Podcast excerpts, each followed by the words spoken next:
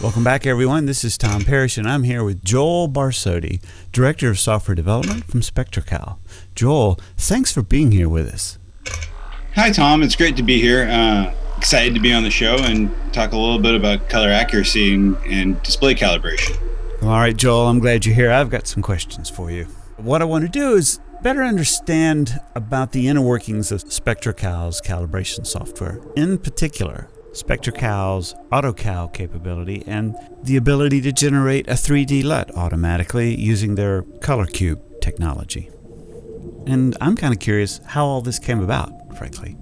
And I get asked fairly often, what is AutoCal? I mean, can you trust it? Can you, you know, and there's an assumption that only a highly trained calibrator can do display calibration, and it can only be done manually, and it always takes many hours for every display scary stuff for the smaller shops who just want to um, be sure their laptops and attached displays and reference monitors are at or near Rec 709 standard, that is, if they're doing video work. So, setting the stage here, uh, let's say for the small to medium sized shops who are looking at improving their post production quality and paying greater attention to display calibration across all their displays that they work with. There's yet another tool that we all need to be familiar with now for calibrating our displays, and it appears SpectraCal has made that process easier for us through some forms of automation. But I just don't really understand what's going on inside, so I'm curious. Tell us what is AutoCal and AutoCube?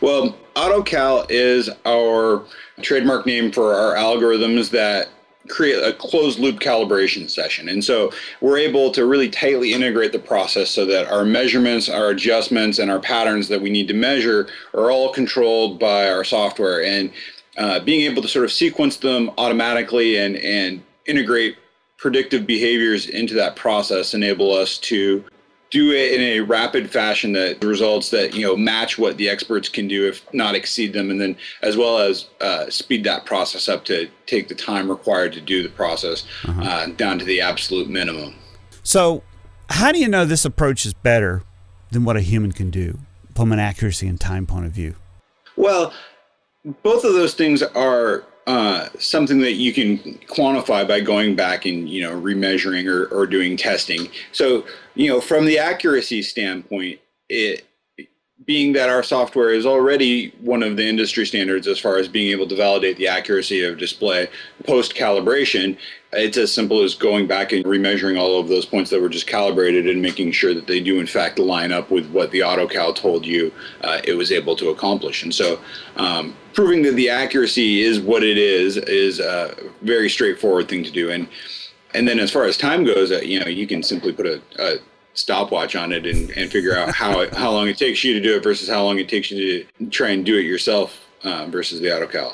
So and I mean, and with the accuracy thing, it, it usually ends up being that even if you are a skilled calibrator, what AutoCal produces is, you know, right there on the best you could possibly do within, you know, maybe one click of the right result. And oftentimes I found that AutoCal gave me a result and I was sat there and looked at it and was like, well, that looks like it's maybe a little high. And then tried turning it down a click and then double checking my results. And finding out that I had actually made it worse by by making that one click change that I thought was going to make it a little bit better. So uh, trust the machines. Yeah, sometimes it turns out that that you know the compromise that the algorithm came up with was the optimal compromise given all of the controls it was trying to adjust at the time. So, um, well, but go ahead, go ahead. Was going to say, but from a from an outright accuracy standpoint, you know, anyone who's willing to put in the time could could sort of match the uh, the simple sort of ten point grayscale six point gamut auto calibration for accuracy because you know there is that best set of values for the controls and and you can find that given enough time. But what a human's not going to be able to do is is match that accuracy in that time period. So it's not surprising to me to see, considering the time constraints that people have in any given day and the number of displays in a studio that may need calibrating, especially now that you can do all of your displays, that it just makes sense that we start relying on some form of automatic calibration. And to that end, I guess there's that big debate of is delta E the most useful term for measuring accuracy of display alignment or not? I think you probably get hit up with that from time to time. We do. You know, people want to know how do I quantify how accurate my display is. And what we found is that delta E is the best way to you know quantify that absolute error and you know delta e 2000 is the uh, you know newest formula that's available that has the most information cooked into the algorithm as far as trying to deal with you know what does an error of three mean as far as if it's blue or if it's red you know how much of a difference is that? And so um, delta e 2000 is going to be the most sort of consistent from color to color. So a difference of a three looks like the same difference, regardless if it's red or blue or white. You're going to say, oh, yeah, those two colors are, are about the same amount of shift. And so that's why we use Delta E2000 as the default on, in the product. And, you know, that when you go and you look around as far as uh, all of the research that's being done in color science as far as uh, things like people working on new uh, color matching functions and, and different things like that. Uh, all of the research will all use you know delta E as the metric to describe uh, how much error there is. And so uh, we find for purposes of display alignment that it fits as the best metric available. Thanks for the detail on that. I want to take a step back here, Joel with regards to AutoCube, explain how you came up with it in the first place. One of the things I really enjoy doing is having a conversation with software developers. I've done that for years. And, you know, sometimes people think they're just like dozens and dozens of programmers at a company that are all coming up with these ideas. In reality, it's usually one guy that has a burn to do something and comes up with a better way to do something, or at least an idea for it, and is given an opportunity to pursue it. Is that well, how, how, did your situation come about? How did you develop Auto, and how long has it been?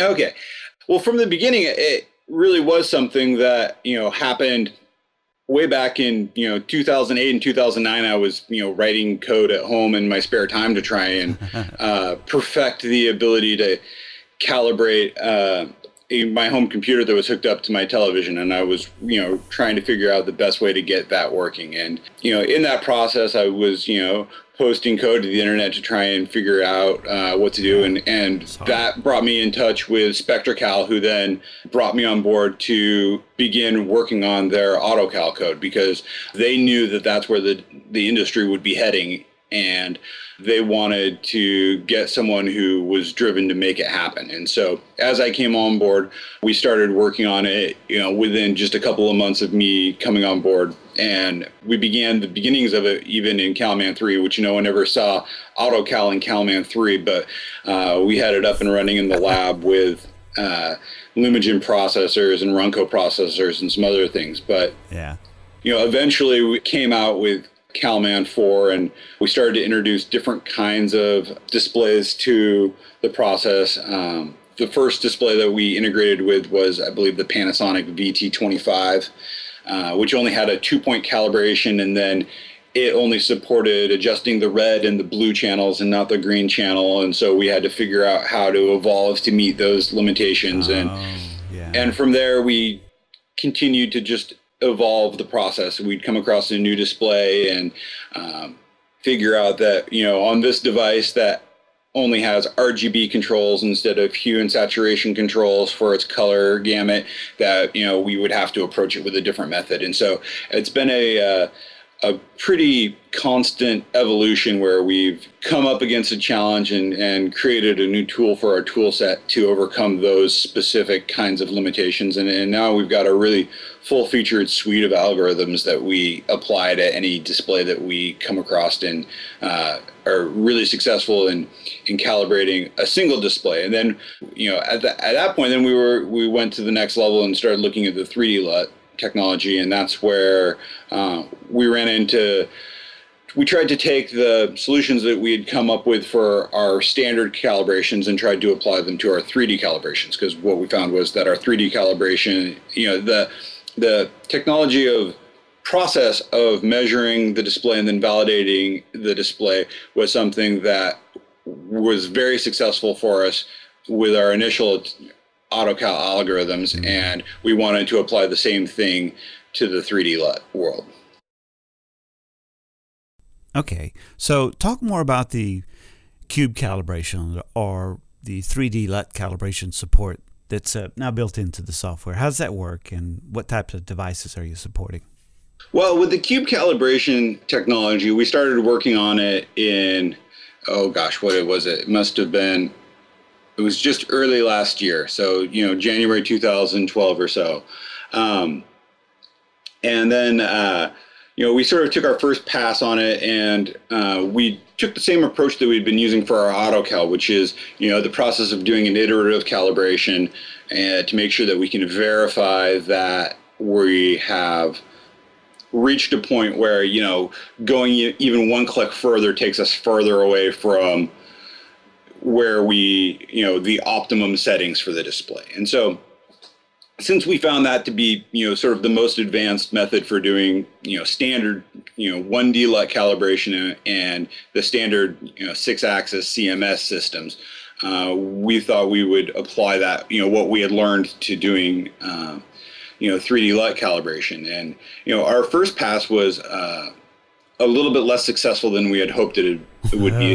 and and the reason for that turned out to be mo- for the predominantly because the 3D LUT devices themselves weren't designed in a way to be rapidly updated, and so our concept of doing an adjustment and then checking it wasn't something that really worked with the hardware. Yeah. And it wasn't until about December of last year that uh, we came up with the idea of using a virtual LUT. And actually, I wish I could take credit for this idea myself, but it was actually our CTO, Derek Smith, who uh-huh.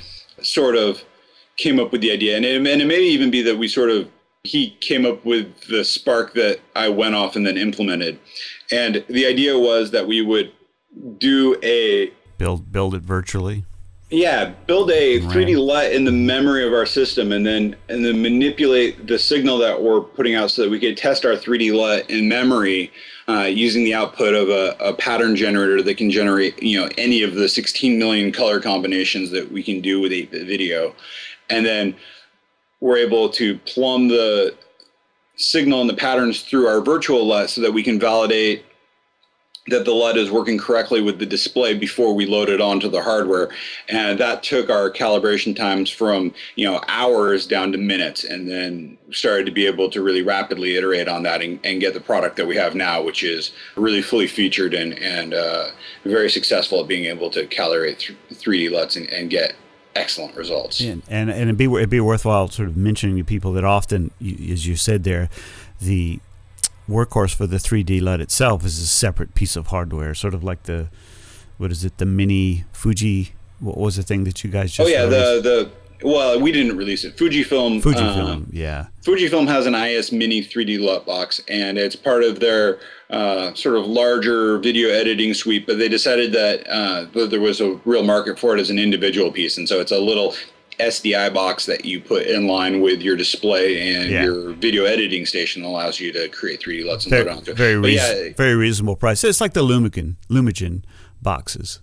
Yeah, yeah, it's similar in a way. I mean, that one's more oriented at the pro market, being that it's all SDI in and out. Right, um, right. It has an HDMI out, but if you don't have SDI in, you know, you can't really hook a cable box up to it. But yeah, and a lot of the other devices that were around when we started working on it, like the Cinetal Davios and the um, like Pandora Plutos, and a lot of those devices are all standalone boxes. And so, if you were looking to, you know, add uh, the ability to do a 3D LUT to a video system, you you're for the most part looking at a piece of hardware to add to it. Right. Right, right. Yeah, and then there's some devices obviously that have that capability built in, but regardless, you got over you got around the issue of the slowness of the transfer of all of that in order to test it out by holding it all in kind of a virtual memory space and, and as you said, doing some plumbing so that you can test it before you push it down in there. So the good news then is looking forward. Uh, this is now all available in Calman 5.2, and um, even um, works with, uh, let's say, speaking from a video post production environment point of view, it works with the um, Flanders Scientific uh, displays. So what are some of the others? Right. So, you know, depending on what you need, the the AutoCal portion of it works with the Panasonic BT300, and I believe also there some of the VXs we support as well. I would have to go and check the website to yeah. see exactly which which models on the Panasonic line we support. it is, and then uh, and then we support you know a variety of 3D LUT boxes and and video processors as well as um, we've got a sort of software cube generator since we could do our virtual LUT and basically.